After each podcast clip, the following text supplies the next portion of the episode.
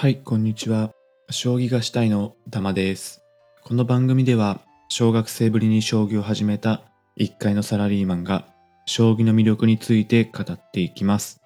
では、始めていきましょう。ちょっと前の回ですかね。あの、超初心者の方には、奇襲戦法で鬼殺しっていうのがおすすめって言ったんですけど、まあ確かにね、おすすめではあるんですよね。ほんと将棋を覚えたてで、えーまあ何やったらいいかわかんないということで、とりあえずね、こう自分からガンガン攻められて、こう勝ちをね、えー持っていければ楽しいなっていう、まあ相手の王様詰ます、駒を取っていくっていうのがね、こう将棋の楽しみを覚えるためのこう奇襲戦法としては、えーすごいおすすめなんですけど、まあある程度やってくるとね、やっぱりあの一発受けられちゃうとその後どうしたらいいかわからないってなってねでこっちの格好もあんま強くないので、まあ、負けちゃうってことも増えてくると思うんですよね。まあそんなわけでね鬼殺しじゃなくて、そもそも最強の戦法ないのかっていうねまあ誰しもが将棋やってれば疑問に思うところかもしれないんですけどまあそれで言うとねもうご存知かもしれませんが最強の戦法というのは存在しませんと。まあそんなんがあればね、みんな使ってるはずですよね、そもそも。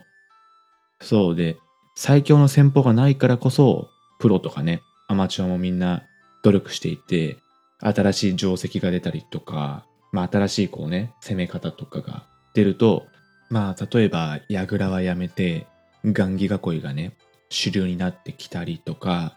角換わり一つとってもね、その金の位置とか飛車の位置とか、端歩ついてるついてないとか、まあまあ、いろいろね、そういう細かいところまで、えー研究し尽くして実践で試すっていうことなので、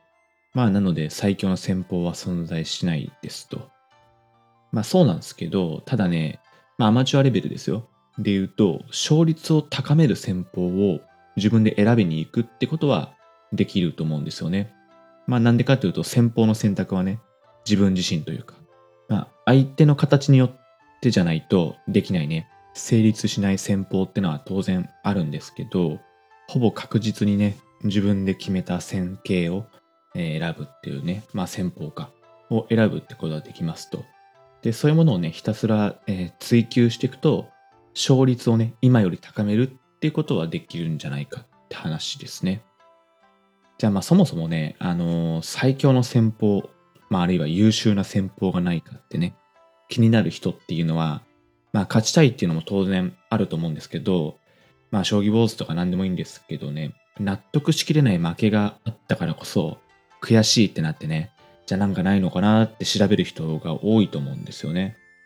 まあその背景としては、なんでしょう、例えば自分の方が努力してるはずなのに勝てないとか、あんだけね、詰将棋とか、次の一手頑張ってるのに、まあそれでも勝てないとか、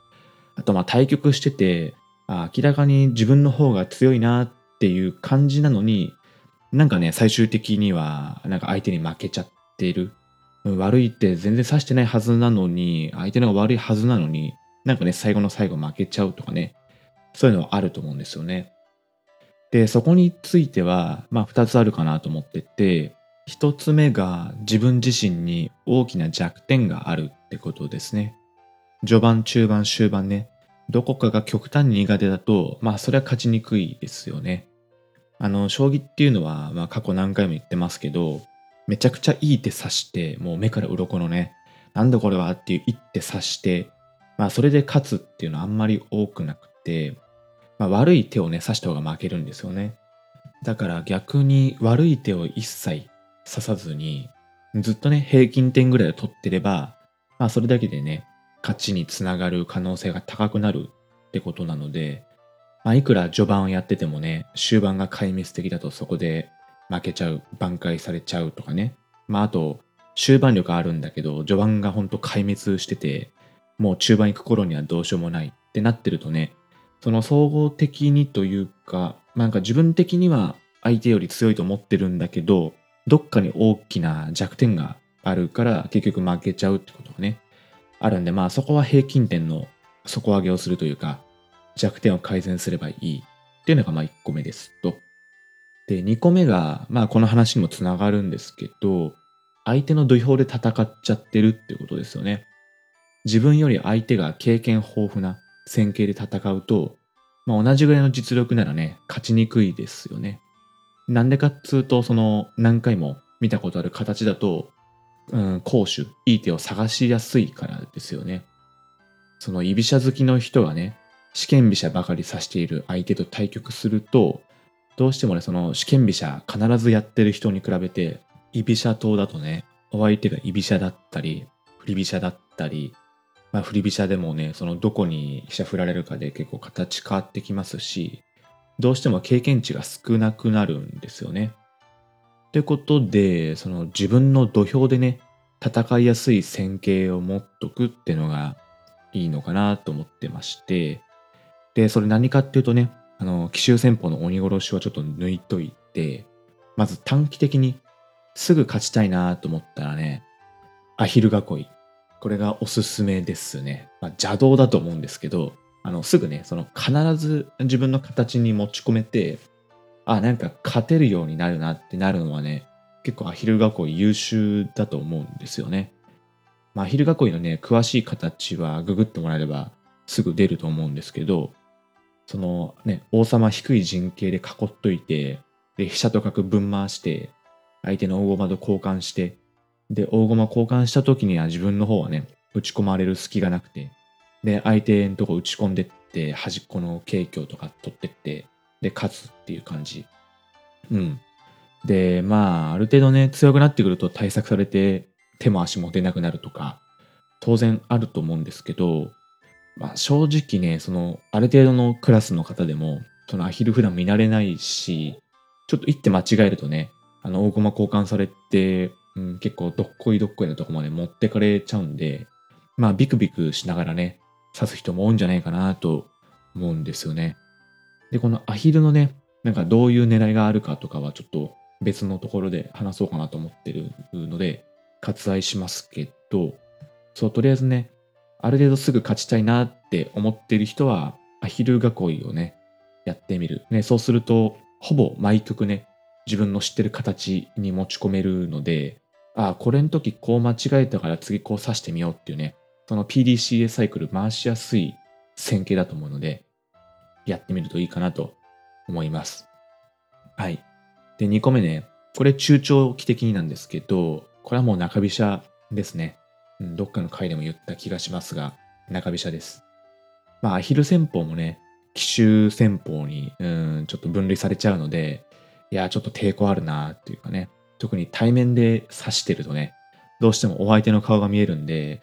うん、なんかアヒルかよってね、ちょっと嫌な顔される可能性もあるんで、そのやりたくないなって人は中飛車ですね。で、これはもうお相手がね、居飛車だろうが、振り飛車だろうが、先手だろうが後手だろうが、100%中飛車にはできますと。まあなのでね、王道の戦法でありながら、自分の土俵でさせる可能性が高いっていうね、安心感があるんですよね。まあお相手がね、居飛車だったらオーソドックスな中飛車になりますし、相手がね、こう振り飛車、三間飛車とか、まあ向かい飛車とかやってきた時も、相振り飛車の形に持ってくのもできるし、一時期ね、すごい流行ってた長飛車左穴熊っていうね、あの、王様左に囲う、まあ、居飛車っぽい囲いにして、でも中飛車っていうね、っていうのはかなりいい戦法なので、ある程度、なんだろうな、中飛車必ず攻めの形を作りつつ、その自分が相振り苦手だなと思ったら、中飛車左穴熊に持ってくのもできるし、とかね、そのパターンも持てるし中飛車も必ずできるっていうので、うん、もう困ったらね、自分の土俵で持ち込める戦法といったら中飛車と言っても過言じゃないかもしれないですね。はい。でね、このアヒル囲いと中飛車はね、まあ優秀だなと思ってまして、勝率もね、今もし悩んでるんであれば上がる可能性が高いかなって感じなんですけど、まあもちろん注意点もありまして、アヒル囲いで言うとね、あの、まあ長期的に見ると強くなりにくい可能性があるなと。まあなんでかっていうとね、序盤は有利に戦いやすいんですよね。あの、まあ自分の形に持ち込めますし、中終盤ね、そんな頑張ってなくても、なんか序盤でこう、行ってバスッと決まっちゃって、勝てる。で、それでね、将棋勝てるわってなっていくと、だんだん終盤の勉強とかね、おろそかになっていくんで、